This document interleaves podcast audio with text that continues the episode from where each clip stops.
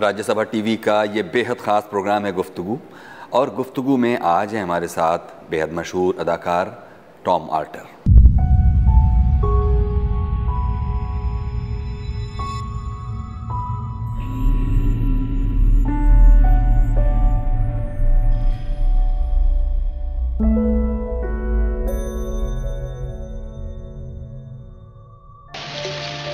Sir मेरा ये भरा हुआ ग्लास खत्म होते ही इन दोनों को तोप से उड़ा दो। सर तुम हुक्म देगा तुम तुमको भी उड़ा देगा। तुम क्या उड़ाएगा मिस्टर शेर सिंह? तुम जैसे नीच कमीने मतलबी कुत्ते हिंदुस्तानियों की वजह से हम अंग्रेज़ हिंदुस्तान पर राज करते हैं। परमिशन मिल गई। ले चलो मिसेस गांधी को। सर एक बुरी खबर है। इट्स मैसिव थ्रोम्बोसिस ज़बरदस्त दिल का दौरा है। उनका बचना मुश्किल है। इसलिए बेहतर है कि उन्हें यहीं रहने दें सुबह तक। सदमा ना पहुँचे कोई मेरे जिस्म जार पर आहिस्ता फूल डालना मेरे मजार पर। हर चंद खाक में था मगर ता फलक गया धोखा है आसमान का मेरे गुबार पर।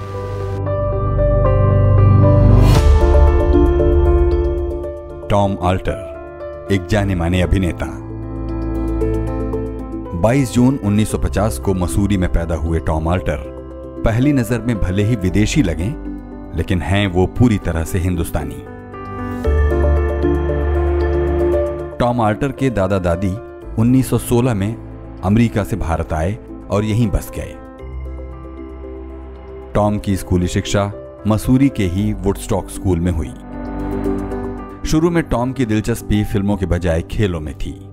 18 साल की उम्र में वो कॉलेज के लिए अमेरिका पढ़ने गए, लेकिन एक ही साल में वो हिंदुस्तान वापस आ गए। वापस आने के बाद 19 साल की उम्र में टॉम आल्टर ने हरियाणा में जगाधरी के सेंट थॉमस स्कूल में बतौर खेल अध्यापक छह महीने नौकरी भी की। टॉम की ज़िंदगी में टर्निंग पॉइंट तब आया जब उन्होंने 1970 में राजेश खन्ना की फ़िल्म आराधना देखी। मेरे सपनों की रानी कब आएगी तू? आए रुत मस्तानी कब आएगी तू? बीती जाए जिंदगानी कब आएगी तू? चलिया तू, चलिया। मेरे सपनों की रानी कब आएगी तू? आए रुत मस्तानी आराधना फ़िल्म का उन पर ऐसा असर हुआ जो उन्हें पुणे में एफ़ खींच ले गया।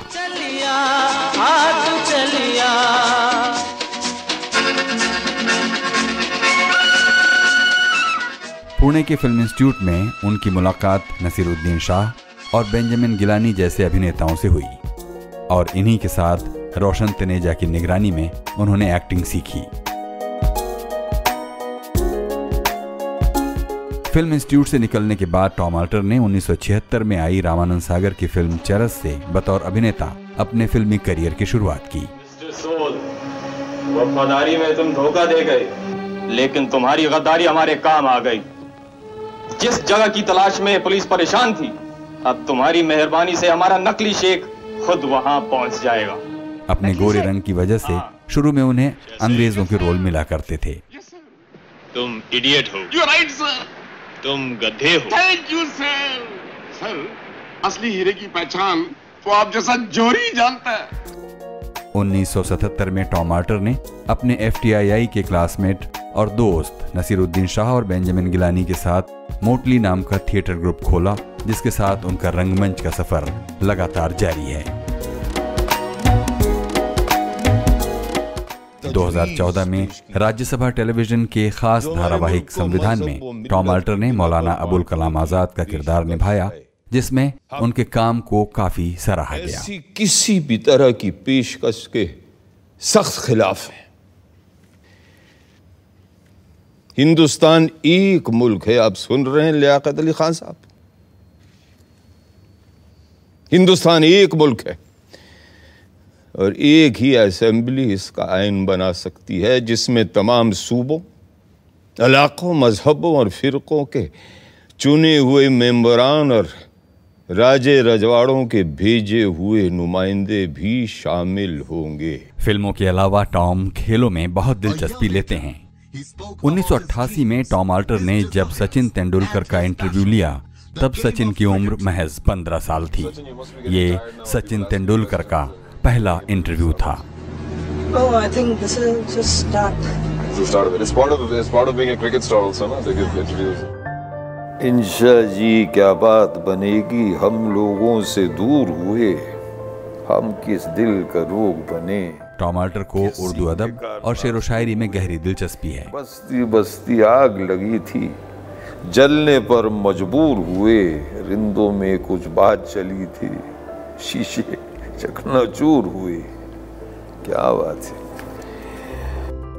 बहुत बहुत स्वागत है टॉम साहब प्रोग्राम धन्यवाद धन्यवाद। हमको बताइए ये तो हमें सबको मालूम है कि आप खुद हिंदुस्तान में ही पैदा हुए लेकिन आपके फो फादर खास तौर पर आपके ग्रैंडफादर जी जी जी।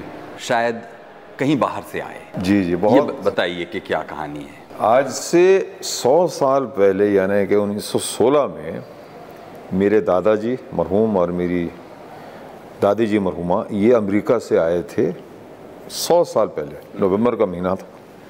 जहाज़ उनका उतरा मद्रास। मद्रास से फिर बाई ट्रेन ये लोग गए लाहौर।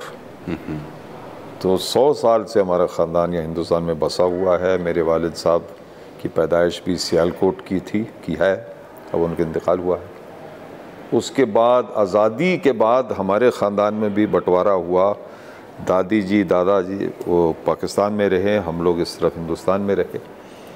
और इलाहाबाद, जबलपुर, सहारनपुर और अंत में राजपुर। राजपुर एक जगह है देहरादून और मसूरी के बीच। वहाँ हम लोग रहे। स्कूलिंग मसूरी में, वुडस्टॉक स्कूल में। तो अब मेरा बेटा और उनका बेटा, यानी कि कितनी पुश्तें हुई, एक तो पाँच। पाँच पुश्तों से हम लोग यहाँ हिंदुस्तान में रह रहे हैं तो इसलिए बहुत फ़ख्र के साथ नहीं लेकिन बहुत खुशी के साथ हम लोग कहते हैं कि हम हिंदुस्तानी हैं। दादा और दादी जी। आ, सौ साल पहले आप कहते हैं अमेरिका के किस शहर से आए होंगे और हिंदुस्तान क्या करने आए ये आए थे रह रहे थे ओहायो में। ओहायो एक स्टेट है मतलब मिड अमेरिका में है लगभग। और मिशनरीज थे। Presbyterian church United Presbyterian church America उनके लिए मिशनरीज थे। और सबसे पहले उन्होंने काम करना शुरू किया रावलपिंडी, पेशावर, सियालकोट, उस इलाके में। मिशनरीज थे। तो ज़ाहिर सी बात है कि बाइबल वगैरह का वो प्रचार कर रहे थे। लेकिन जहाँ तक खैर, मैं दादी जी से मैं खूब मिला था, लेकिन जो दादाजी थे हमारे, बहुत जल्द उनका इंतकाल हुआ तो मैं कभी उनसे मिल नहीं पाया। दादी जी थी बड़ी सख्त मिजाज वाली औरत। बड़ी मेम एक ज़माने में आपको मालूम है कि बड़ी मेम हुआ करती थी। तो ये बड़ी मेम थी। लेकिन उन्हें हिंदुस्तान से बेहद प्यार हो गया था बेहद मोहब्बत हो गई। अपने आप को बाद में पहले हिंदुस्तानी अपने आप को कहती थी बाद में पाकिस्तानी हो गई थी वो। और इस मुल्क से हिंदुस्तान से लगाव भी था, प्यार भी थी, मोहब्बत भी, और चिंता भी थी कि जो चीज़ें गलत हो रही थी। मज़हब के नाम पे नहीं, सियासत के नाम पे, या शायद किसी गलत ख्याल की वजह से। वो चिंतित भी रहती थी, परेशान भी रहती थी। तो इसलिए हमारा जो ताल्लुक़ है हिंदुस्तान से बहुत गहरा है, और सिर्फ़ मज़हब तक वो महदूद नहीं है। शुरुआती दस बरस अगर आप अपनी ज़िंदगी के देखें तो वो ठीक ठीक किन क्या किसी एक शहर में या कई शहरों में? मेरा मेरी पैदाइश मसूरी में हुई लेकिन उस वक्त मेरे वालदेन इलाहाबाद में काम कर रहे थे। लेकिन मुझे इलाहाबाद इसलिए याद नहीं है क्योंकि मैं जब दो साल का था तो इलाहाबाद छोड़ के हम लोग सहारनपुर चले गए। तो सहारनपुर का मुझे कुछ हल्का हल्का सा मंज़र याद है। उसके बाद 54 में चौहत्तर में सॉरी हाँ नहीं चौवन में हम लोग आए थे राजपुर। तो वो मुझे बखूबी याद है 54 से लेके 68 तक यानी कि जो ख़ास एक ज़माना होता हर आदमी की ज़िंदगी में वो या तो मसूरी में बीता या तो फिर राजपुर में। तो बहुत सुनहरे दिन थे और राजपुर जहाँ हम रहते थे उस वक्त आबादी बहुत कम थी जंगल ही जंगल था। चारों तरफ़ मंदिर थे आश्रम थे। शाम के वक्त मंदिर की घंटियाँ बजती थी, बहुत हमको अच्छा लगता था। एक तरफ़ ये यमुना नदी बहती थी, दूसरी तरफ़ गंगा। तो बहुत खुशगवार एक ज़माना था।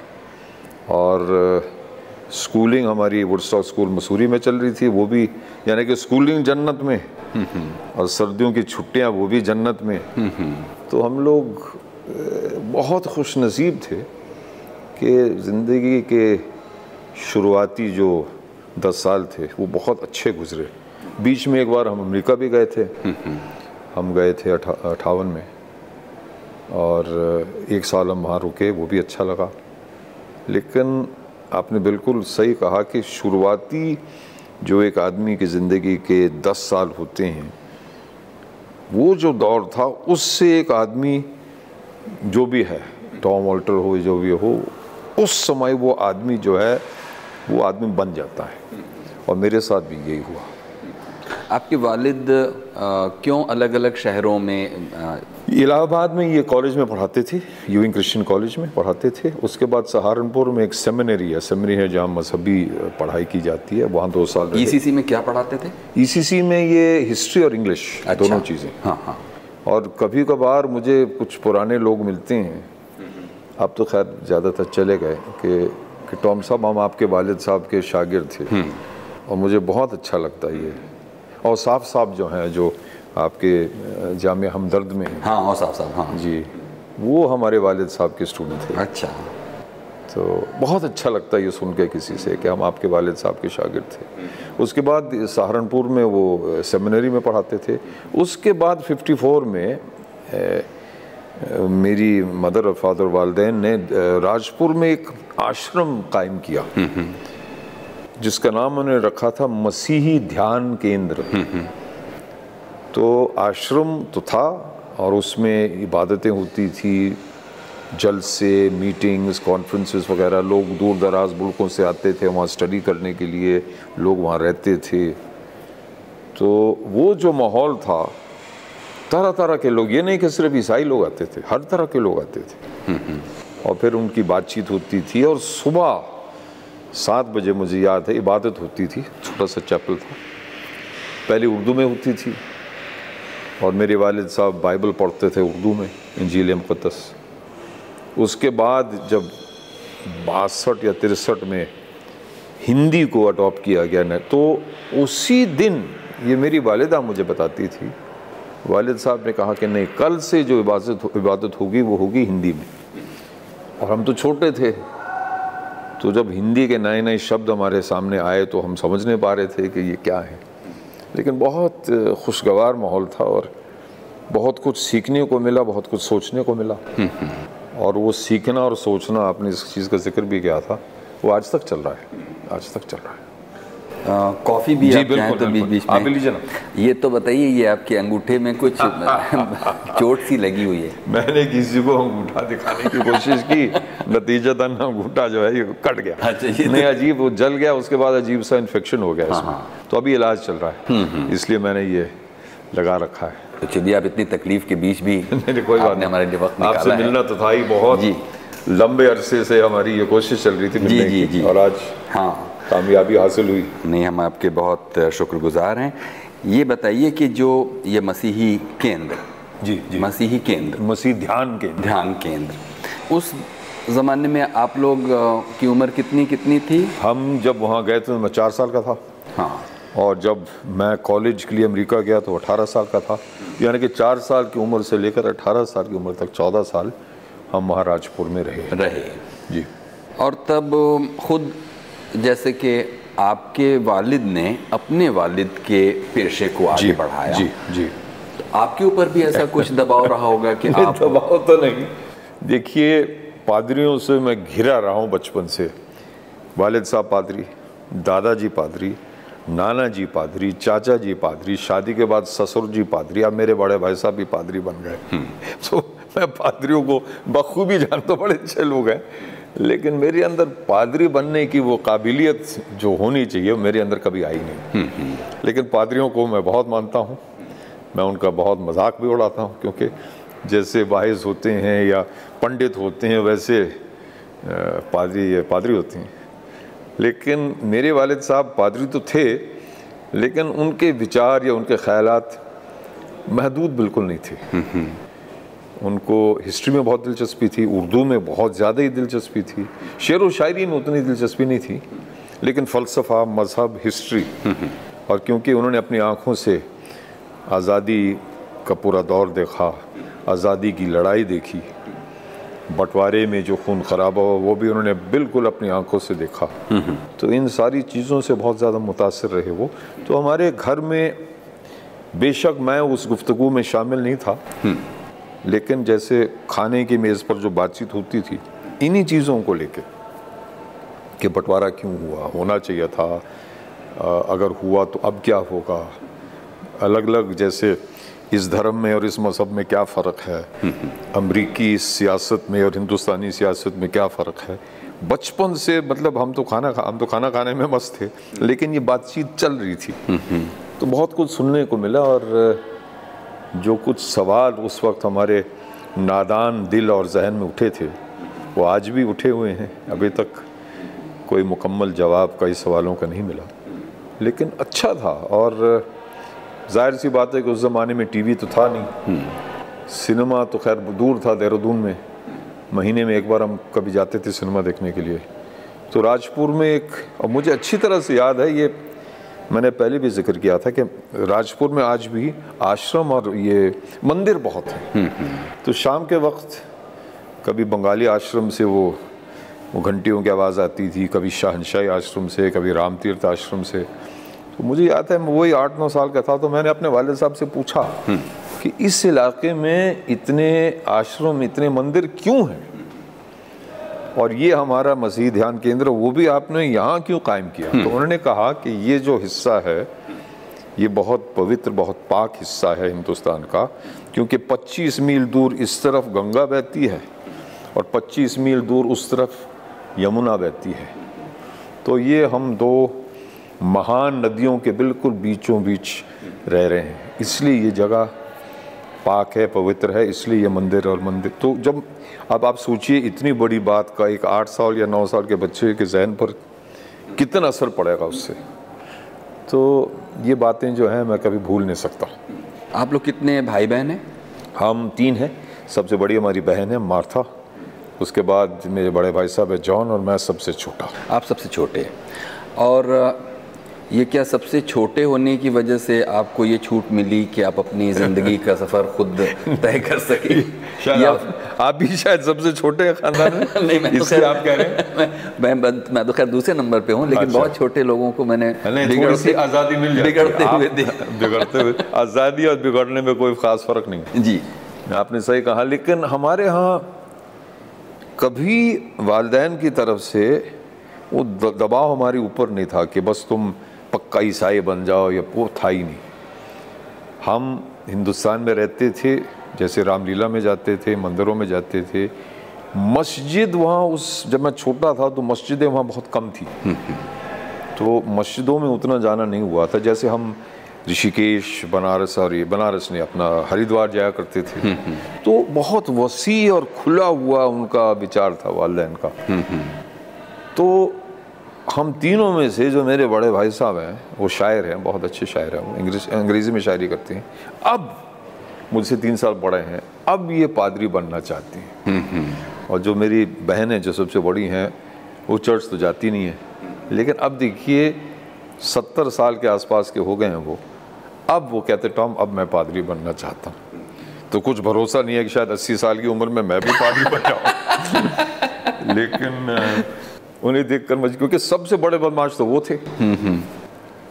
जो बड़े भाई साहब हैं मतलब बदमाशी के खुले विचार। हर चीज़ का ये पूछना कि क्यों? चर्च में क्यों जाना है ये क्यों बोलना है वो क्यों बोलना है?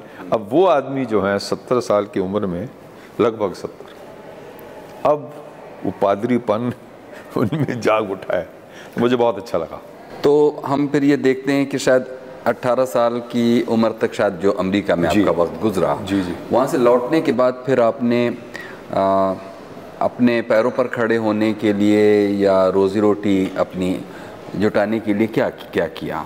देखिए मैं कॉलेज के लिए अमेरिका गया था। बहुत अच्छे को येल यूनिवर्सिटी में गया था जो दुनिया का माना। लेकिन मेरा दिल वहाँ नहीं लगा। दिल तो लगा लेकिन पढ़ाई वहाँ इतनी सख्त थी। और मैं ज़रा आवारा किस्म का था उस टाइम तो रोज़ाना आठ नौ घंटे पढ़ाई करना ये मेरे बस का रोग नहीं था। तो मैं वापस चला आया और मेरे वालिद साहब बहुत अक्लमंद आदमी थे। उन्होंने मेरे लिए एक नौकरी ढूंढ निकाली टीचर की। एक जगह है हरियाणा में जगाधरी शायद आपने नाम जगाधरी। यमुनानगर के पास। तो जगाधरी में एक स्कूल है आज भी है सेंट थॉमस स्कूल। तो उसमें मुझे नौकरी मिली 19 साल की उम्र में टीचर की। कोई ट्रेनिंग नहीं, कुछ नहीं। मैं टीचर बन गया। वहाँ काम किया, फिर मेरे चाचा जी, जिनको मैं गुरु मानता हूँ, वो वुडस्टॉक में प्रिंसिपल थे। उन्होंने फिर मुझे वुडस्टॉक बुलाया, वहाँ भी काम किया। फिर अमेरिका गया वापस, वहाँ भी अस्पताल में काम किया। फिर चाचा जी ने वापस मुझे हिंदुस्तान बुलाया। तो इस तरह से ढाई साल तक ये जद्दोजहद चलती रही और मैं नौकरी करता रहा। और रोज़ी ज़्यादा कमाता था रोटी कम। और उसके बाद खैर ये बहुत मशहूर किस्सा है। मैंने सन सत्तर में राजेश खन्ना की फ़िल्म देखी आराधना। वो जगाधरी में। और मुझे फ़िल्म इतनी अच्छी लगी। उनकी अदायगी बहुत अच्छी लगी शर्मिला टगोर बहुत अच्छी लगी। तो उस वक्त मेरे मन में वो ख्याल उसका उठना शुरू हुआ एक्टर बनने का। उस पर मैंने अमल किया दो साल बाद। मैंने फ़िल्म इंस्टीट्यूट में एडमिशन अपना दिया। ऑडिशन टेस्ट में पास हो गया मैं, दाखिला मेरा वहाँ हो गया। दो साल तक, ये बहत्तर से लेकर चौहत्तर तक मैं फ़िल्म इंस्टीट्यूट में रहा। एक्टिंग कोर्स किया मैंने हमारे गुरु रोशन तनेजा की निगरानी में। और वो जो दो साल थे ज़िंदगी के, वो मैं अगर सीधा फ़िल्म इंडस्ट्री में जाता तो मैं इस वक्त आपके सामने ना बैठा हुआ होता। मैं इंस्टीट्यूट गया कुछ संजीदगी के साथ मुझे सोचना पड़ा कि एक्टिंग कोई बाएँ हाथ का खेल नहीं है। ये राजेश खन्ना का जो कमाल है यूँ करना देखने में बहुत आसान होता है। लेकिन कैमरे के सामने पूरे एतमाद के साथ यूँ करना आसान नहीं है। तो ये चीज़ें जो हैं इनका पता मुझे चल गया। और अपने बारे में बहुत कुछ पता चल गया फ़िल्म इंस्टीट्यूट में। और वो दिन मैं कभी भूल नहीं सकता हूँ। रोशन तनेजा साहब का मैं आज भी बेहद शुक्रगुजार हूँ। आज भी मैं उनको गुरु मानता हूँ। आज भी हमारा उनसे मिलना रहता है। अभी उनकी किताब छपने वाली है। उसको छपवाने में मैंने कुछ उनकी मदद की। तो बहुत कमाल का रिश्ता रहा, ना ना सिर्फ़ तनेजा साहब के साथ, लेकिन हमारे जो क्लास फेलोज थे, बेंजामिन गिलानी साहब, चंद्रमोहन खन्ना साहब, उदय चंद्रा साहब फुनसुक लता, बहुत सारे। हमारे जूनियर्स थे नसीरुद्दीन शाह ओमपुरी सीनियर थे शबाना आज़मी। तो ऐसे ऐसे लोग थे इंस्टीट्यूट में। तो क्रिकेट का मैं कप्तान रहा दो साल तक क्रिकेट खेला। नसीर भी हमारे साथ खूब क्रिकेट खेला। अच्छे दिन थे वो बहुत अच्छे दिन थे। तो इस तरह राजेश खन्ना की जो आराधना थी उसके बाद फिर आप वो हमारी आराधना बन गई। आराधना आपकी बन गई। ये जगाधरी में हो रहा था ये? जी जगाधरी। कुछ उस दौर का जो फ़िल्म कल्चर था उसके बारे में बताइए क्योंकि जगाधरी तो छोटी सी जगह जी देखिए जगाधरी अगर देख लिया जाए तो मैंने सिर्फ़ छः महीने तक वहाँ नौकरी की। जो एक बहुत ही मुख्तसर सा एक वक्फ़ा है लेकिन मेरी ज़िंदगी में बहुत बड़ा वक्फ़ा रहा है वो। क्योंकि मैं जब मसूरी में था वुडस्टॉक में हम हिंदी फ़िल्मों को थोड़ा सा वो समझते थे। हम अंग्रेज़ी फ़िल्में देखते हॉलीवुड की फ़िल्में। हिंदी फ़िल्में हम्म, लेकिन मैं जब जगाधरी गया था उन्नीस साल की उम्र में तो वहाँ अंग्रेज़ी फ़िल्में चलती नहीं थी। तो जगाधरी टॉकीज़ में सिर्फ़ हिंदी फ़िल्में चलती थी यमुनानगर में सिर्फ़ हिंदी फ़िल्में चलती थी। और मेरे दोस्त अहबाब तो एक आध दिन के अंदर बन गए। डेविड हमारे बहुत अच्छे दोस्त आज भी हैं। तो शाम को ये लोग ये फ़िल्म देखने जा रहे थे साधु और शैतान। तो मैं चलो मैं भी देखता हूँ। जगाधरी टॉकीज़ पुराने ज़माने में आपको याद है ना वो एक सिंगल स्क्रीन छोटा सा। और अगर आप अपने फ़र्स्ट क्लास का टिकट लिया पीछे बिजली तो बंद गायब हो जाती थी। अगर आपके पास फ़र्स्ट का वो फ़र्स्ट क्लास का टिकट था तो बाहर बाहर चारपाइयाँ लगा लगती थी। और जब तक बिजली वापस नहीं आती थी आप जाके चारपाई पर आराम फरमा सकते आपको चाय पिलाई जाती थी। ये आलम था। अच्छा। और मैं आपको बहुत एक मज़ेदार किस्सा बताता हूँ। जगाधरी टॉकीज़ में फ़िल्म लगी थी मेरे लाल। आपको कुछ याद है उस फ़िल्म के बारे में? हाँ। उस फ़िल्म का हीरो था देव कुमार अब देव कुमार के नाम से कुछ आपको याद आ रहा है? हाँ देव कुमार तो याद आते हैं। लंबा हाँ, चौड़ा। लंबे चौड़े हाँ। वो उस फ़िल्म का हीरो था। अच्छा। तो एक बच्चा है और ये। तो मेरा नया नया रोमांस चल रहा था जगाधरी में। तो जिनके साथ रोमांस चल रहा था हम दोनों देखने गए थे मेरे लाल। अब नया नया रोमांस से ज़ाहिर सी बात है कि हमारा हमारी तवज्जो सिर्फ़ स्क्रीन के ऊपर नहीं थी रोमांस। तो मुख्तसर सी बात यह है कि मुझे मेरे लाल फ़िल्म का ज़्यादा कुछ याद है ही नहीं। तो मैं बम्बे चला आया। पहले साल के अंदर ही मैं देव कुमार के साथ शूट कर रहा था। इतना लंबा चौड़ा देव कुमार तो मैंने कहा सर हमने आपकी एक फ़िल्म देखी मेरे लाल जगाधरी में। बहुत अच्छी लगी। ये मुझसे बहुत बड़ी भूल हुई क्योंकि फिर उन्होंने पूछा कि उसमें क्या क्या अच्छा लगा। और मुझे कुछ याद नहीं है। मैंने कहा नहीं नहीं वो जो आप आप, आपका जो बच्चे के साथ रिश्ता था, वो बहुत सुंदर था। तो पतली गली से निकल गया मैं। तो देव कुमार की फ़िल्म मेरे लाल जो है पर फिर डेविड के साथ और बाकी डैनियल के साथ, उनके भाई साहब के साथ, सबके साथ हम। उस दौरान 10-15 दिन के बाद एक हमने देखी थी साधु और शैतान, और फिर हमने जितेंद्र की फ़िल्म देखी थी तनुजा के साथ। उसमें एक गाना बहुत प्यारा है। ढूँढने चले क्या है वो? वो अभी याद आएगा नाम। उसके बाद आराधना फ़िल्म लगी थी इसमें नहीं जगाधरी में नहीं यमुनानगर में लगी थी। तो डेविड ने कहा कि चलो देख लेते तो हम बाइसिकल पे बैठे। दस मील का फासला था तो हम चल रहे थे। तो मैंने डेविड से पूछा तब तक मैं काफ़ी कुछ जान गया था लेकिन राजेश खन्ना का नाम मैंने कभी सुना नहीं था उससे पहले। तो मैंने कहा ये आराधना फ़िल्म का हीरो कौन है भाई? तो डेविड कहता कोई राजेश खन्ना करके है। फिर हमने फ़िल्म देखी। तो डेविड का कहना है कि उस पहले हफ़्ते में हमने पाँच बार फ़िल्म देखी। मुझे याद नहीं आई थिंक थोड़ा सा एग्जैजरेट कर रहे हैं वो। लेकिन कम से कम तीन बार तो हमने देखी थी। और उस फ़िल्म में गाने ताजगी एक एक और फिर इनकी कला इनकी अदायगी राजेश खन्ना साहब की कहानी के सेकंड हाफ़ में वो बेटे का रोल निभा रहे हैं वो भी मूछ लगा के वो भी बहुत अच्छा लगा। मेन है गाने बहुत अच्छे थे माहौल जो उन्होंने दिखाया बहुत खुशगवार और फिर शर्मिला टगोर की खूबसूरती। तो ये सारी चीज़ें मुझे बहुत अच्छी लगी और ये आप सोचिए कि मैं उस वक्त ताज़ा ताज़ा अमेरिका से आया था।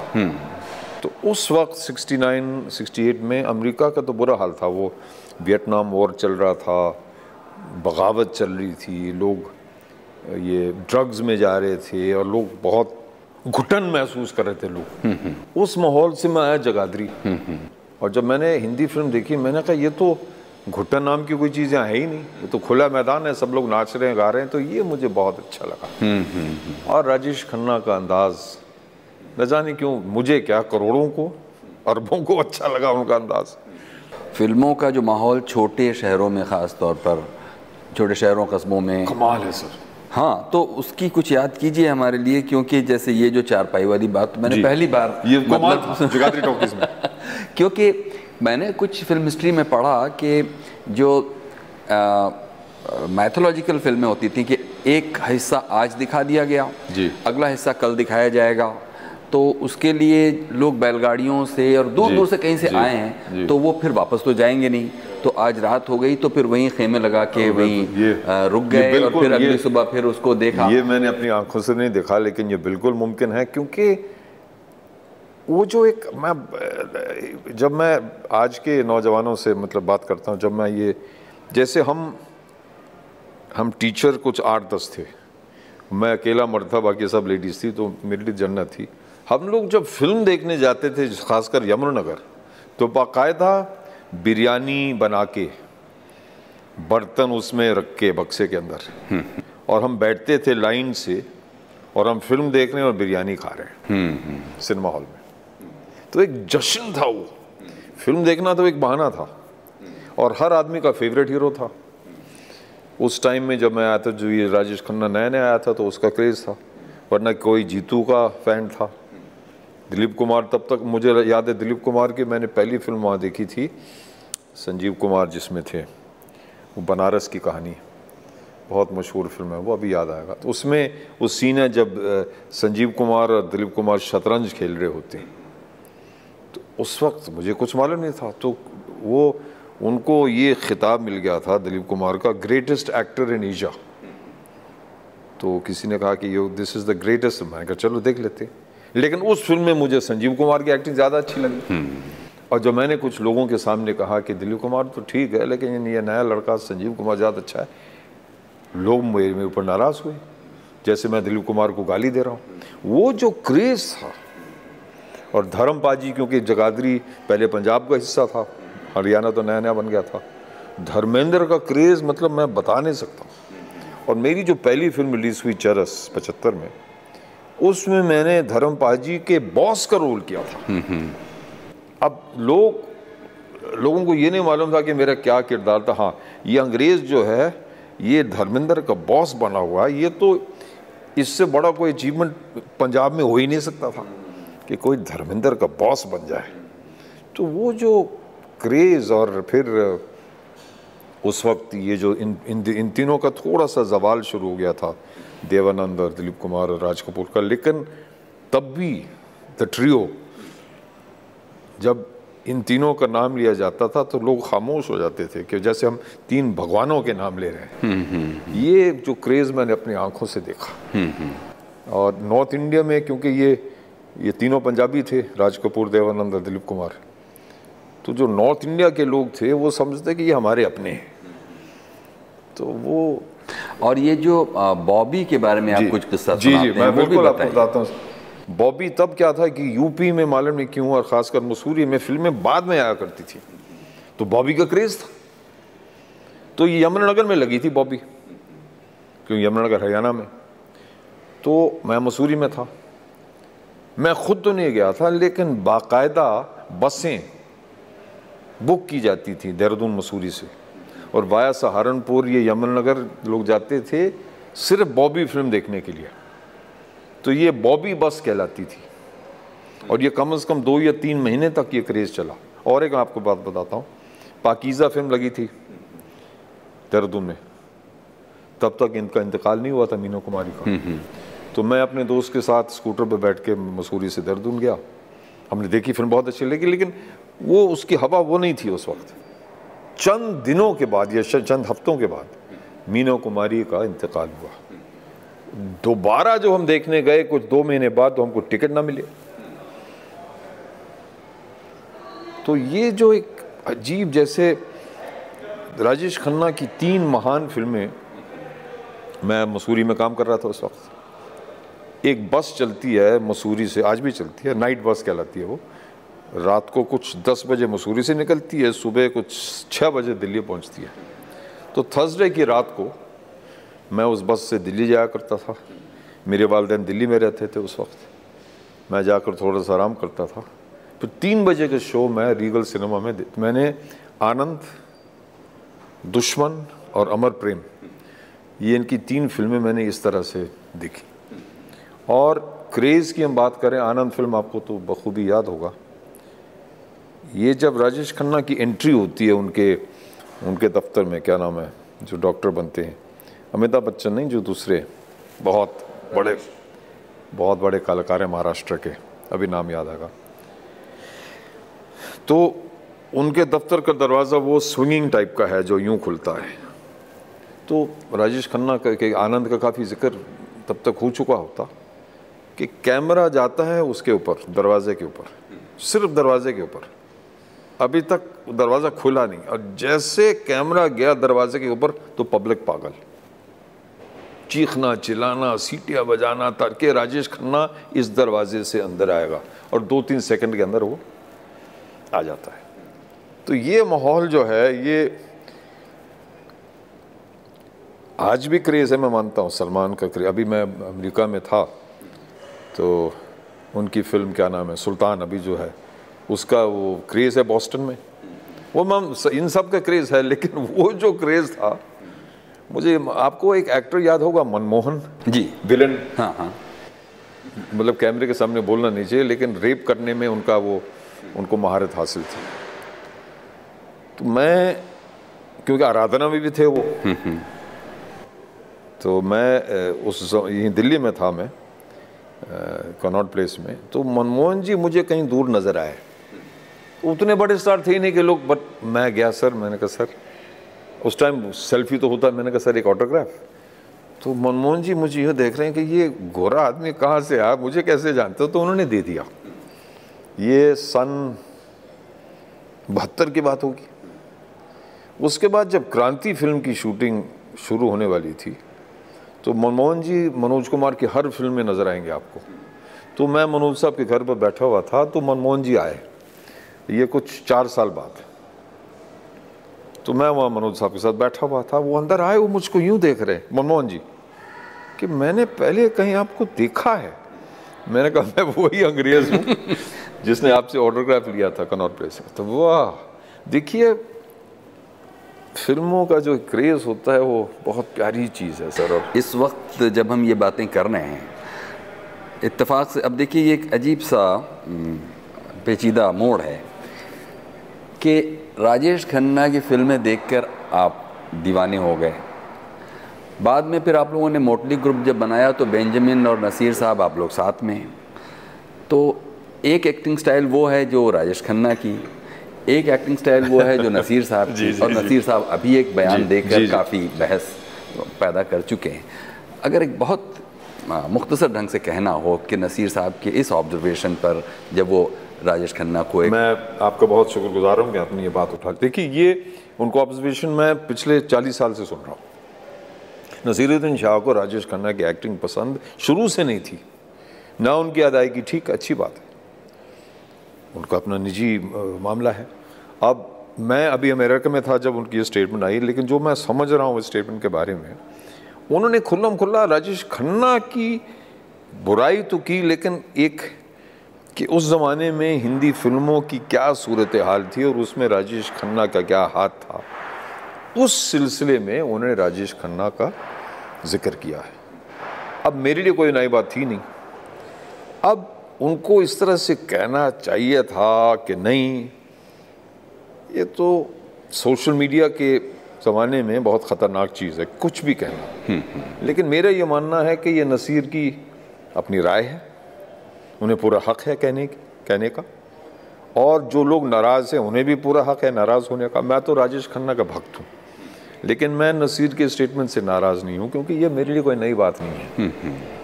और नसीर के साथ मैंने बहुत काम किया है ख़ासकर स्टेज पर। उस आदमी से मुझे इतना कुछ मिला है। अब देखो मेरे ख्याल से ये नसीर के दुश्मन जो हैं ये मशीन चलवा रहे हैं ताकि ये नसीर की तारीफ़ ना पहुँचे। राजेश खन्ना के साथ मैंने दो फ़िल्मों में काम किया। नसीर के साथ मैंने ज़्यादा है। अंत में देखिए नसीरुद्दीन शाह क्यों बम्बई आया? राजेश खन्ना क्यों फ़िल्म में आया?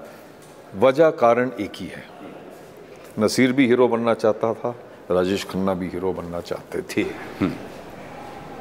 नसीर उस तरह का हीरो नहीं बन पाया जिस तरह के हीरो राजेश खन्ना थे। और राजेश खन्ना उस तरह के एक्टर नहीं बन पाए जो नसीर बने। तो एक फासला है बीच में। उसके बारे में बात करना जायज़ है, मैं उसको देखिए फिर। ये राजेश खन्ना की जो रूह है, ये इस इस मशीन को चलवा रही है कि टॉम, नहीं सर, मैं दोनों को बहुत मानता हूँ। मैं राजेश खन्ना का भक्त हूँ और नसीर की एक्टिंग का मैं दीवाना हूँ। यहाँ पर एक छोटा सा ब्रेक ले लेते हैं हो सकता है मशीन इस बीच रुक जाए। अभी वक्त है एक छोटे से ब्रेक का। ब्रेक के बाद हाजिर होते हैं और बातें जारी रखते हैं मशहूर अदाकार टॉम आर्टर के साथ।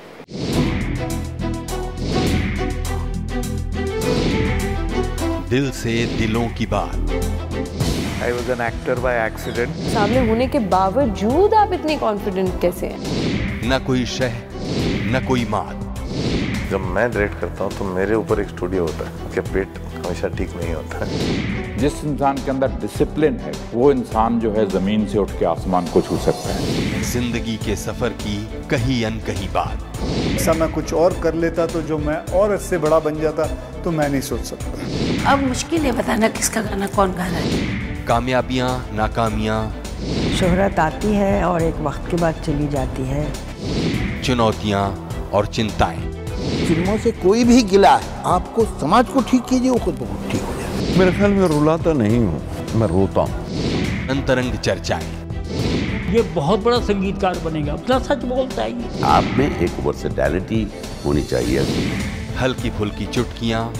ये सिलसिला धुकधुकी का जो है वो हमेशा से कायम रहा है। तेरी अखियाँ दो नाली तेरी बत्तियाँ दो नाली लगे राइफल सा झटका तो हार तौबा। दिलचस्प दास्तानों का एक अनोखा सिलसिला। गुफ्तगु रविवार रात साढ़े दस बजे और सोमवार सुबह सात बजे। स्वागत है एक बार फिर से। प्रोग्राम है गुफ्तगु और गुफ्तगु में आज है हमारे साथ मशहूर अदाकार Tom Alter. Tom ji, break से पहले हम लोग ये सब बातें कर चुके कि फ़िल्मों में आपका कैसे आना हुआ और उस दौर में फ़िल्म कल्चर कैसा था। फ़िल्मों में आने के बाद और इतना वक्त गुजारने के बाद जब आप पीछे मुड़कर देखते हैं तो क्या ये फैसला ठीक लगता है कि फ़िल्मों में आने का फैसला करना ठीक रहा? इससे अच्छा मैं कोई फैसला ले ही नहीं सकता था। और मुझे बहुत कुछ मिला है, बहुत कुछ नहीं भी मिला है, लेकिन जो मिला है इस फ़िल्म लाइन से, हिंदी फ़िल्म इंडस्ट्री से, और पिछले पंद्रह बीस साल से थिएटर से भी, बल्कि उससे ज़्यादा, तीस पैंतीस साल से। मैं तो इस लाइन में आया था राजेश खन्ना बनने के लिए। मुझे होश आया कि भाई, मैं राजेश खन्ना तो बन नहीं सकता हूँ।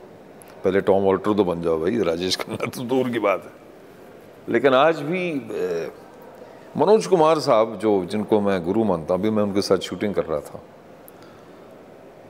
क्रांति के ज़माने में हमारी बहुत करीबी दोस्ती हो गई थी। तो मनोज साहब ने एक दिन शाम को, मैं ज़रा परेशान था, पैसा नहीं था, शादी करनी थी, बहुत सारी चीज़ें थी। तो मनोज साहब कहते हैं, टॉम, यार, मेरी गल तो सुन। जो सपना तेरे को बम्बई खींच लाया है, उस सपने को ना भूल। वो सपना तेरे को सही रास्ता दिखाएगा। तभी उन्होंने पंजाबी में कहा मेरी पंजाबी उतनी अच्छी नहीं है। जी। पर क्या बात कही उस आदमी ने? और हाल ही में मैं इतना खुश नसीब हूँ मैं एक फ़िल्म बनाने जा रहा हूँ डायरेक्ट करने जा रहा हूँ कर रहा हूँ बल्कि। उसमें एक गेस्ट अपेयरेंस है मनोज साहब का। तो 28 मई को जो हमारी शादी की सालगिरह है तो हमने फ़िल्म की शुरुआत फ़िल्म का मुहूर्त उस सीन से किया मनोज साहब के साथ। मनोज साहब की तबीयत नासाज आप जानते हैं। लेकिन हमने पूरा सीन शूट किया उनके साथ। वो लेटे लेटे थे।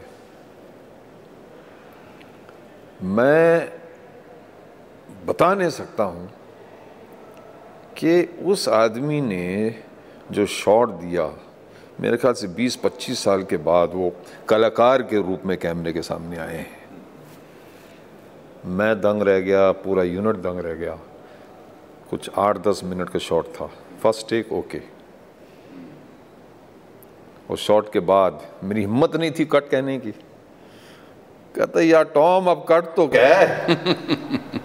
तो ये लोग अब शाहरुख खान साहब ने उनकी एक फ़िल्म में शायद मनोज कुमार को थोड़ा सा मज़ाक उड़ाने की कोशिश की। चलो उनका भी हक है।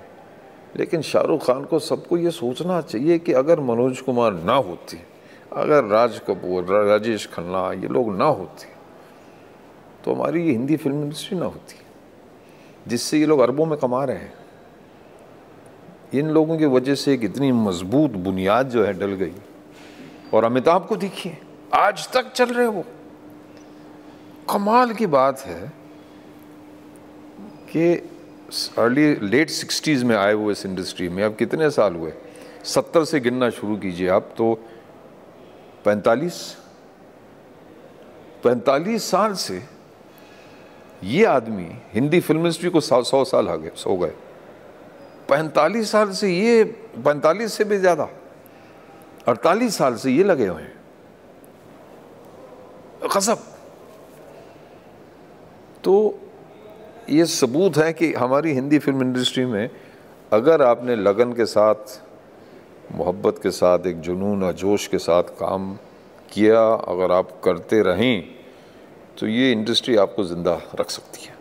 मैं खुद बयालीस साल से तैंतालीस साल से इस इंडस्ट्री में हूँ। अब हम फ़िल्मों से अलग कुछ मुद्दों पर आपका ध्यान चाहते हैं। ये तो आप जानते ही हैं कि एक ख़ास तरह की रूप रंग और अपियरेंस की वजह से एक ख़ास तरह के रोल आपको फ़िल्मों में मिलते रहे। सोसाइटी में आ, वो कौन से ऐसे तजुर्बात हैं जो आपको आ, शिकायत करने पर मजबूर कर देखिए शिकायत के मौके इतने कम मिले हैं पिछले सड़सठ साल में। मैं सन पचास में पैदा हुआ मसूरी में। मुझे अपने इस रंग रूप का पता पहली बार चला इंस्टीट्यूट में भी नहीं। जब मैं बम्बई आया था चौहत्तर में पहली बार। तो किसी ने ये सवाल उठाया जो आप अभी उठा रहे थे। उससे पहले मैंने कभी सोचा नहीं इस चीज़ के बारे में। मसूरी में मैं जब जवान था अगर किसी ने मुझे अंग्रेज़ कहा होता ना मैं उसको एक थप्पड़ लगाता फ़ौरन। और मैं कहता अंग्रेज़ होगा तेरा बाप। क्योंकि हम कभी सोचते नहीं थे कि हम अलग थे। जब मेरे अंदर ये सपना जाग उठा के राजेश खन्ना बनना है तो मैंने कभी नहीं सोचा कि मैं गोरा हूँ। आज भी नहीं सोचता हूँ। तो दो तीन बार किसी एक बहुत ही मुश्किल हालात में लोगों ने कुछ गलत सलत कहा है मेरे रंग रूप को लेकर और मैंने जवाब दिया है लेकिन बहुत कम। और जहाँ तक काम का सवाल है आपने ये कहा लेकिन मैंने 300 या साढ़े तीन सौ फ़िल्मों में काम किया है। मैंने अंग्रेज़ के रोल ज़रूर किए हैं लेकिन हिंदुस्तानी रोल भी किए हैं बहुत किए हैं। और ऐसे अंग्रेज़ के रूल किए हैं जो अलग तरह के। और जहाँ तक ज़बान का सवाल है, ये बहुत बड़ी गलत फहमी है मेरे बारे में कि हर फ़िल्म में मैं बात करता हूँ, ठुम खिर को जाता है। मुश्किल से 300 साढ़े तीन सौ फ़िल्मों में से शायद 10 फ़िल्मों में मैंने इस तरह का काम किया है।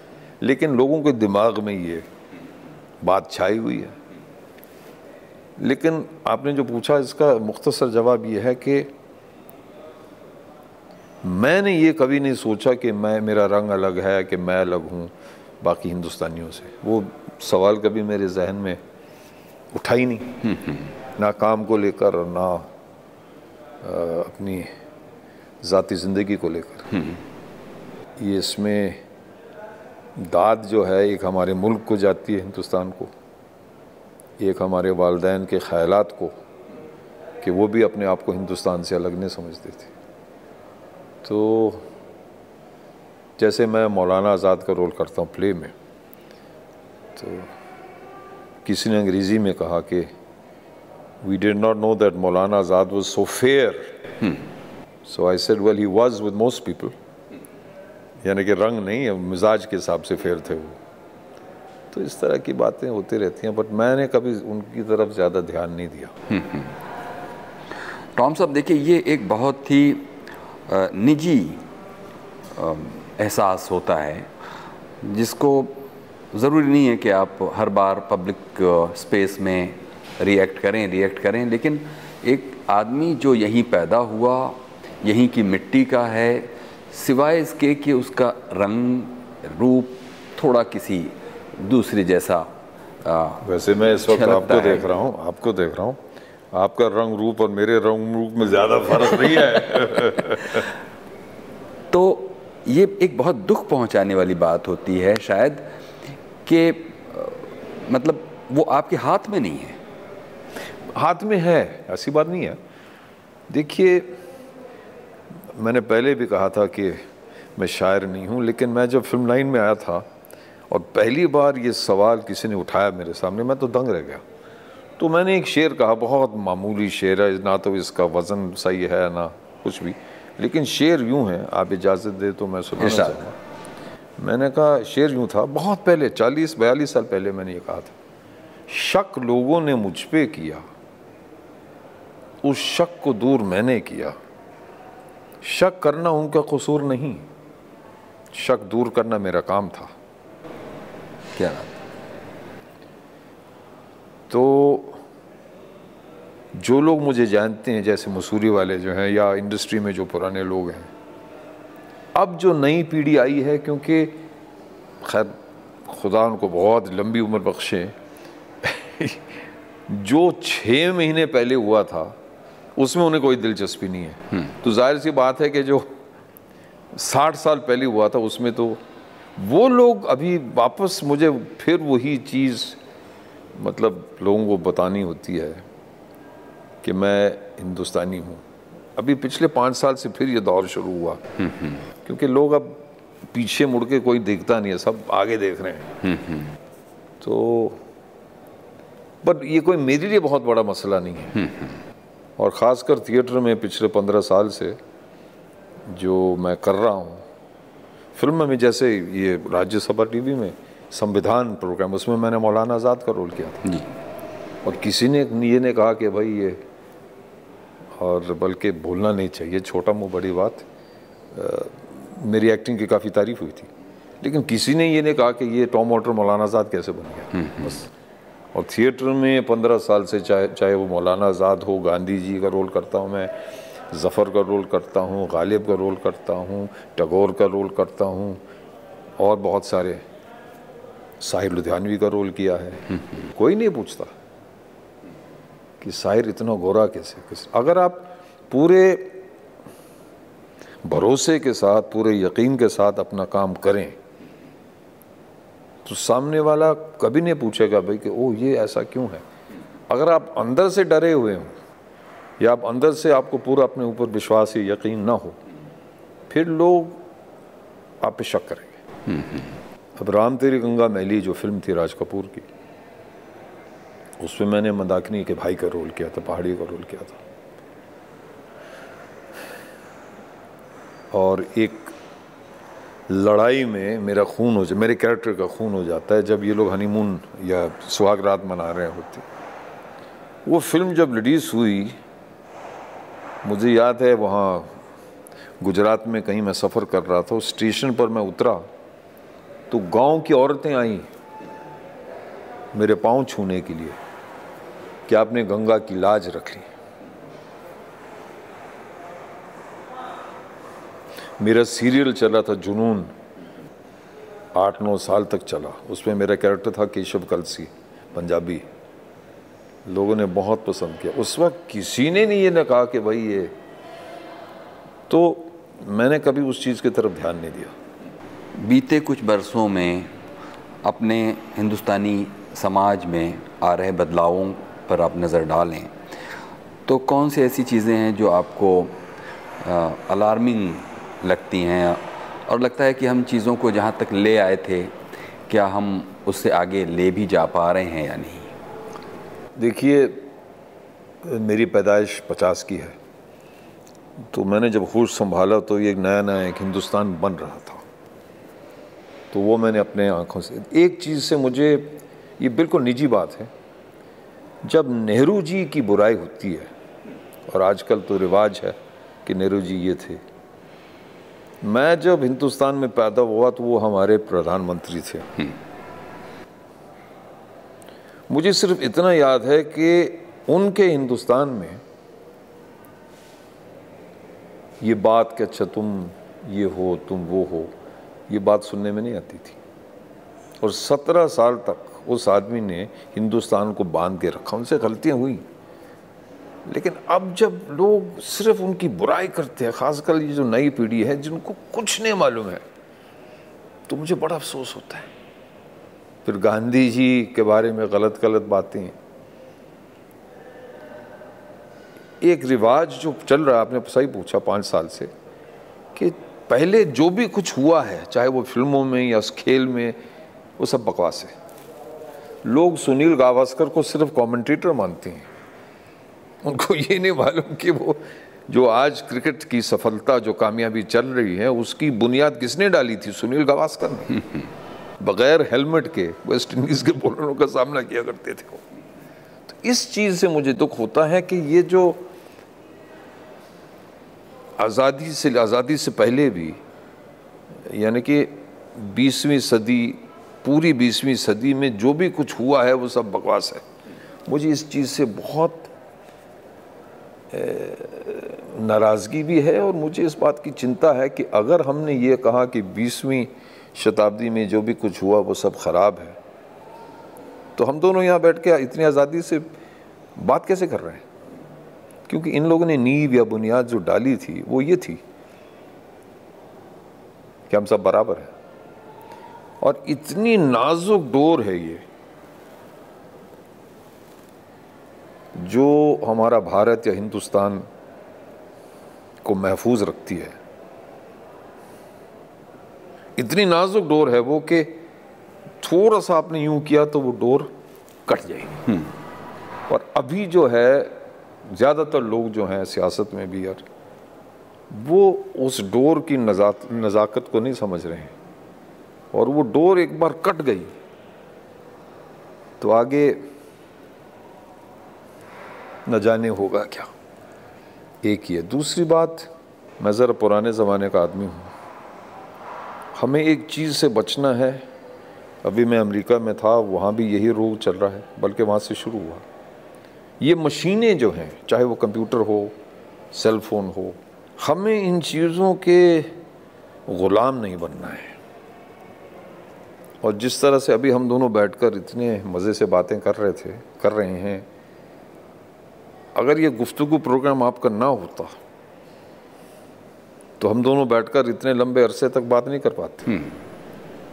या तो किसी का सेलफोन बजता या कि कहीं से बुलावा आ जाता।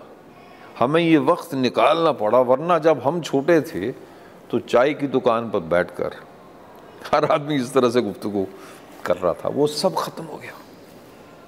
और आदमी की कंसंट्रेशन या तवज्जो कहिए इस कदर अब जब आप घर से निकलते हैं आपको किसी दोस्त के यहाँ जाना है तो आप देखते हैं उसमें क्या बोलते हैं उसको? GPS जी। अरे भाई साहब याद किया करो कि तुम्हारा दोस्त कहाँ रहता है वो भी याद नहीं है। टैक्सी वाले पहले इतना मज़ा आता था ना टैक्सी वालों के साथ बात करने में। और भाई की हाल है वो, वो भी बंद हो गया। दिल्ली के टैक्सी वाले वो देख रहे हैं। मैं एयरपोर्ट से उतरता हूँ मैंने कहा मुझे लोधी रोड जाना है। कहाँ जाना है? आईआईसी। अच्छा एक सेकेंड। टक टक अच्छा। और दिल्ली का टैक्सी वाला आईआईसी जा रहा है ये इसके साथ सर ये बहुत ख़तरनाक चीज़ है क्योंकि आपकी कंसंट्रेशन इसमें याददाश्त की आप तो गई आपकी। कंसंट्रेशन भी गई। ये लोगों को कनॉट प्लेस नहीं मालूम है टैक्सी वालों को? कनॉट प्लेस वो क्या स्पेलिंग है? मैंने कहा कनॉट प्लेस की स्पेलिंग तो मुझसे पूछ रहे हो तुमको मालूम नहीं है कनॉट प्लेस कहाँ है? नहीं साहब इसमें डालना पड़ता है। मैंने कहा बंद करो। मैं तुमको बताता हूँ कनॉट प्लेस का क्या रास्ता है। ये चीज़ बहुत ख़तरनाक है और हमें इससे बचना है। ये तो बात आपने गैजेट्स वाली कही लेकिन उससे ठीक पहले जो बात आपने कही उस पर थोड़ा और आपसे पूछेंगे। ये जो नाजुक डोर। जी जी। हाँ आपका शायद ऐसा कुछ कहना है कि ये जो आज़ादी के बाद के इतने बरस जो गुज़रे हैं, उसमें जो ख्वाब था, उस ख्वाब को कुछ बचाने का, वो ज़रा हमें फिर से समझाइए कि आप क्या कहना चाहते हैं। देखिए, मेरे चाचा जी, जिनको मैं गुरु मानता हूँ, उनका इंतकाल हुआ है, बंटवारे के वक्त जो विधवाएँ थी, इस तरफ़ भी और उस तरफ़ भी, वो उनकी सेवा में लगे रहे कम से कम छः आठ महीने तक। खून खराबा उन्होंने अपनी आँखों से देखा। जो तारीख़ इंसानियत में शायद ही मज़हब के नाम पर कभी इतना खून खराबा हुआ हो।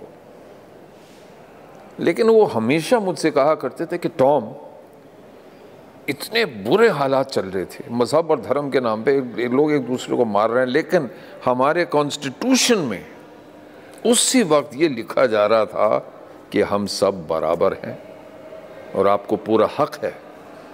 आपको मुसलमान बनना, ईसाई बनना है हिंदू बनना, सिख बनना है, आपको पूरा हक है। यानी कि एक तरफ़ खून खराबा और दूसरी तरफ़ हमारे कॉन्स्टिट्यूशन में हमें ये हक दिया जा रहा है।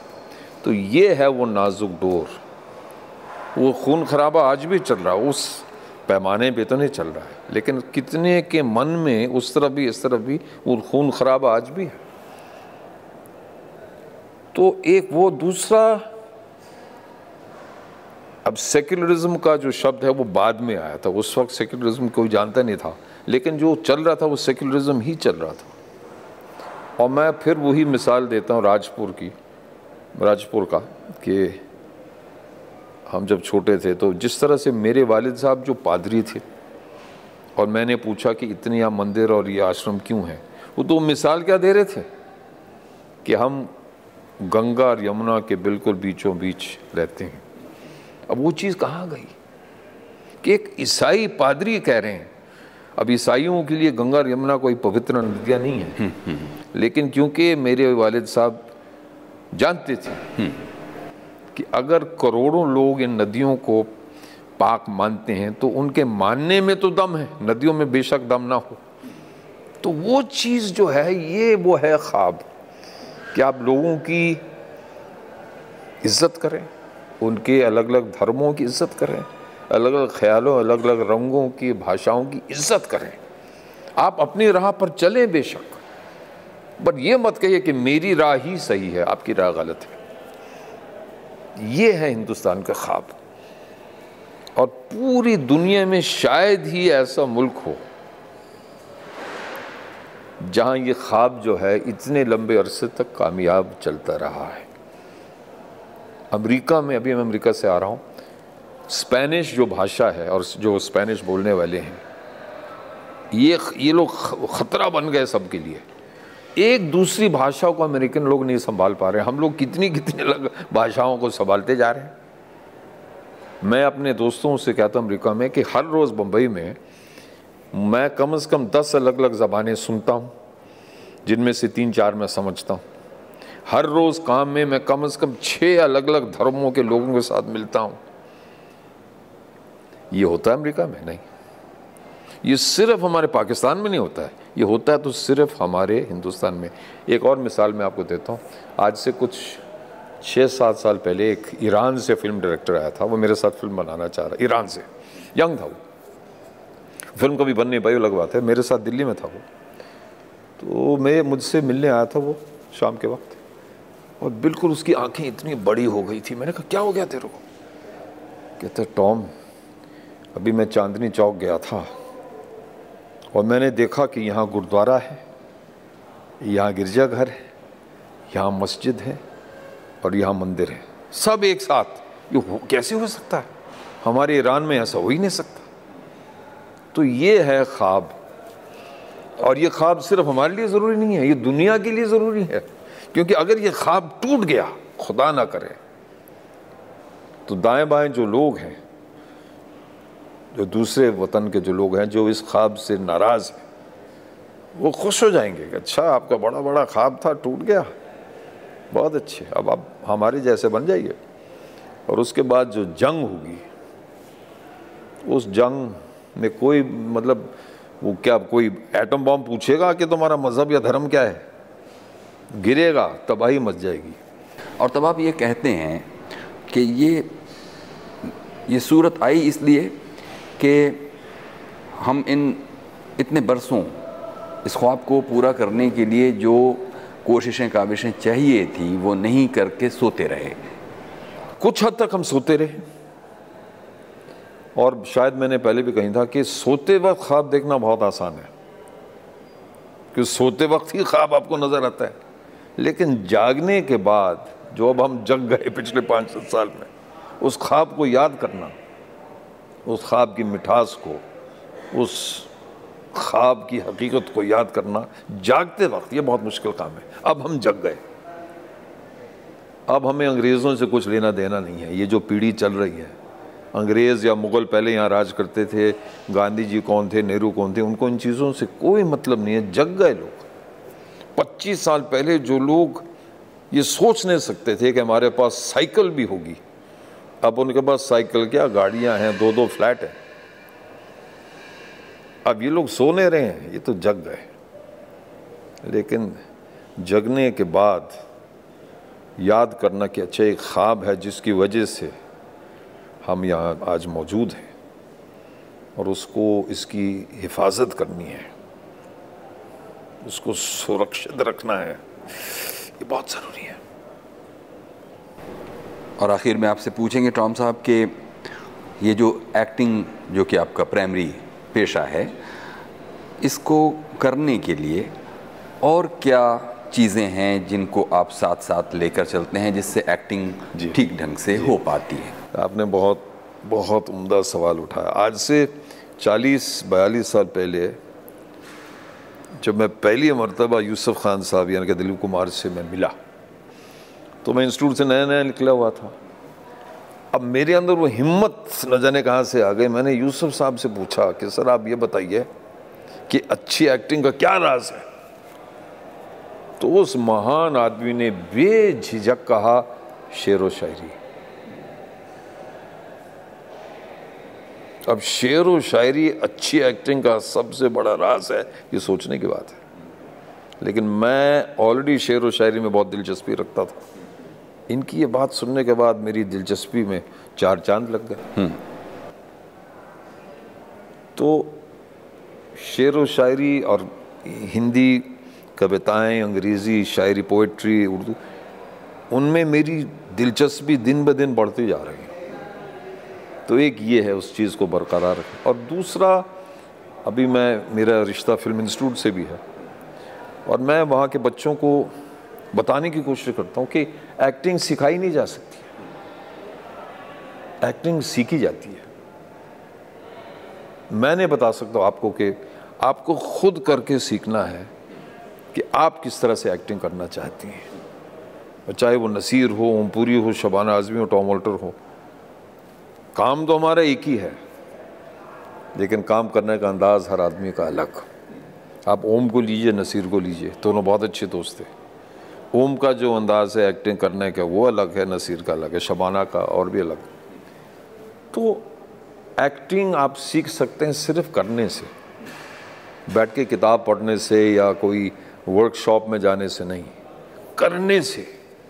और आज भी ऊपर वाले की मेहरबानी है कि हर महीने मेरे पास अच्छे अच्छे ऑफ़र, यंग जो फ़िल्म मेकर्स होते हैं, कि टॉम सर हम एक छोटी सी फ़िल्म बना रहे हैं, मैं हमेशा कहता हूँ, मैं तैयार हूँ। क्योंकि सीखने को बहुत कुछ मिलता है। और ये जो नई पीढ़ी है, उनसे भी बहुत कुछ सीखने को मिल सकता है। उनका पूरा जो अंदाज बयां है, वो अलग है। तो मैं छोटी छोटी फ़िल्में भी करता रहता हूँ बड़ी बड़ी फ़िल्में करता रहता हूँ। तो जो सामने अच्छा काम मुझे नज़र आता है, वो मैं अपना लेता हूँ। तो ये एक रास्ता है सीखने का, और ये मैंने देखा देवानंद में, मरते दम तक। जिस रात देव साहब का इंतकाल हुआ, सुनील उनके बेटे मेरे बहुत अच्छे दोस्त थे उस दिन शाम को जो बातचीत हो रही थी, वो अगली फ़िल्म के बारे में।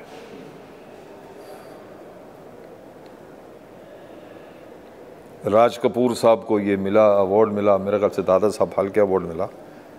उसके चंद हफ्तों के बाद उनका इंतकाल हुआ। दिलीप कुमार उनको लंबी उम्र ऊपर वाले बख्शे। अभी उनकी याददाश्त भी बहुत कमज़ोर हो गई है। लेकिन मैं यकीनन कह सकता हूँ कि आज अगर आप उनके सामने मुग़ल आज़म फ़िल्म दिखाएँ, उनकी याददाश्त फिर से जाग उठेगी। मनोज कुमार के साथ अभी मैं आपको बता रहा था शूटिंग करके मैं आ रहा हूँ उनके साथ। वो आदमी बिस्तर से उठ नहीं सकती। लेकिन जो उनने शॉट दिया हमको, हमारे लिए जो शॉट दिया तो ये है। हम नसीर की बात कर रहे हैं। नसीर की तारीफ़ में या कि जिस जज्बे से वो आदमी काम करता है, वो जज्बा मैंने बहुत कम लोगों में देखा है। तो ये है। हमें करना है और हम करते रहेंगे और जब आप जैसे अच्छे लोगों के साथ गुफ्तु होती है तो बहुत कुछ सीखने को मिलता है। देखिए, जब आप अपने बारे में सोचते हैं, जो हम उमूमन करते ज़्यादा अब हम फजूल चीज़ों को लेकर अपने बारे में सोचते हैं कि हम मोटे हो गए, हमारे बाल जा रहे हैं और ये पैसा नहीं, वगैरह, वो फजल फजूल चीज़ें। हमारी असलियत जो है, अभी आपके साथ पिछले एक घंटे से जो हम बात कर रहे हैं, ये असलियत की बातें हो रही हैं, जो आजकल बहुत कम होती हैं। ओमपुरी ने हमसे कहा कि ये मत समझिए कि मैं अभी रिटायर हो गया हूँ। अगर हो भी गया किसी वजह से तो मेरे पास मैंने सोच लिया है कि मैं एक ढाबा खोलूँगा और उस ढाबे का नाम भी उन्होंने हमको बताया दाल रोटी उसका नाम होगा। और उसमें उन्होंने बताया कि चूँकि उन्हें कुकिंग बहुत अच्छी आती है इसलिए वो आपके हिसाब मैं से ज़रूर वहाँ पहुँच जाऊँगा। नहीं आपके हिसाब से अगर आप आ, कोई दूसरा प्रोफेशन करते तो क्या करते? देखिए बचपन में आज भी मेरा जो जब जो लोग मुझे बहुत करीब से जानते हैं उनको आज भी थोड़ी सी हैरान हैरानी है कि टॉम एक्टर कैसे बन गया। मैं मुझे तो स्पोर्ट्समैन बनना था। ऐसा कोई खेल है ही नहीं दुनिया में जिसमें मैंने अपना हाथ चलाने की कोशिश नहीं। कोई भी खेल। और आज भी जब मौका लगता है ये जब मेरा अंगूठा ठीक हो जाएगा तो मैं वापस क्रिकेट खेलना शुरू करूँगा बैडमिंटन खेलूँगा टेनिस खेलूँगा। तो ये मेरा असल शौक़ वो है। जब मैं मैच देखता हूँ, जैसे अभी वेस्ट इंडीज़ का कल से हमारा दूसरा टेस्ट है, पाँच दिन का टेस्ट मैच होता है। आज भी, अभी से मेरे अंदर बेचैनी है कि कल से टेस्ट है, मुझे देखना है। क्योंकि टेस्ट मैच देखने का जो मज़ा है, लोग टी ट्वेंटी के दीवाने हैं, मैं उसको टिक ट्वेंटी बोलता हूँ टी ट्वेंटी ठीक अच्छी बात है। लेकिन अभी पाँच दिन तक कल से हमारी टीम और वेस्ट इंडीज़ की टीम के बीच एक मुकाबला होगा। और शुरू शुरू के पाँच दस ओवर ये बताएँगे हमको कि पाँचवें दिन क्या होगा, अगर आप गौर से देखेंगे। तो मैं बस कल बेंगलोर में, मेरा थोड़ा सा काम है तो मुझे ये, इस बात का डर है कि शुरू के पाँच दस ओवर मैं नहीं देख पाऊँगा। तो ये जो चीज़ है जब ऐसी चीज़ें हों आपकी फितरत में तो आदमी बोर कहाँ से होगा? आदमी रिटायरमेंट के बारे में क्यों सोचेगा जब ऐसी चीज़ें आपकी फितरत में हों? एक शेर व शायरी और एक क्रिकेट अगर आपको इन दोनों चीज़ों में रुचि हो या दिलचस्पी हो तो आप कभी बोर नहीं हो सकते। हमारी तरफ़ से बातें पूरी हो गई हैं करीब करीब टॉम साहब आप कुछ कहना चाहते हो? ऐसी कोई बात जो कोई सवाल जो मैंने आपसे ना पूछा हो और उसका आप जवाब देना चाहते थे तो आप मैं सिर्फ़ ये कहना चाह रहा हूँ कि आपके साथ गुफ्तु करने में बेहद मज़ा आया है और ये मैं ऊपरी ऊपरी बातें नहीं कर रहा हूँ अंदर से कह रहा हूँ मैं। और बस ये मेरी ख्वाहिश इच्छा है कि चाय की दुकान चाय की दुकानों पर बैठकर फिर लोग सेल फ़ोन बंद करके दो तीन घंटे तक इस तरह से गुफ्तु करें। तो हमारे मुल्क को काफ़ी फ़ायदा होगा इससे। और जब जवान लोग मेरे पास आते हैं सेल फ़ोन लेके मैंने कहा सुनो एक काम करो। हर रोज़ छः घंटे के लिए इस शैतान को बंद करो। छः घंटे के लिए। और फ़ायदा देखो। कहते सर हमसे या, लाइनें याद नहीं हो रही हैं। मैंने कहा कैसे याद होंगी लाइनें? जब लाइन करते वक्त आपको पूरा ध्यान इसमें है तो ये मेरे एक निजी मामला है और बट बाकी मेरा ये मानना है कि सरकार किसी की भी हो, वो तो ठीक है। एक ज़िंदगी है जिसका सरकार से कोई ताल्लुक़ ही नहीं है। हमें उस ज़िंदगी के बारे में सोचना है। अब मोदी जी पीएम है, मनमोहन जी पीएम थे, वो तो सब ठीक, अपनी जगह ठीक है। लेकिन ये जो गुफ्तगु चल रही है, ये कांग्रेस के ज़माने में भी चलती थी, बीजेपी के ज़माने में भी चल रही है। तो ये है असलियत। हम बिला वजह सरकार में उलझ जाते हैं कि ये होगा। अरे भाई साहब, आओ चाय पियो, बात करो। वो तो चलता ही रहेगा। तो वापस मैं मैं अभी उस ज़माने से निकला नहीं। मेरा बेटा जो है, जो मुझे बहुत अच्छी तरह से समझता है, जेमी। वो कहता, पापा, तुम तो 1970s के ज़माने में रह गए। मैंने कहा, मैं 1970s के ज़माने में बहुत खुश पटौटी साहब की बैटिंग देखने को मिले राजेश खन्ना की फ़िल्म देखने को मिले बस। बहुत बहुत शुक्रिया टॉम साहब आपने हमारे लिए बहुत बहुत बहुत बहुत अच्छा रहा आपके साथ। ये थे मशहूर अदाकार टॉम आल्टर प्रोग्राम गुफ्तु में। कुछ कहना चाहते हो आज के एपिसोड के बारे में तो हमें लिखिएगा ज़रूर। कॉम पर।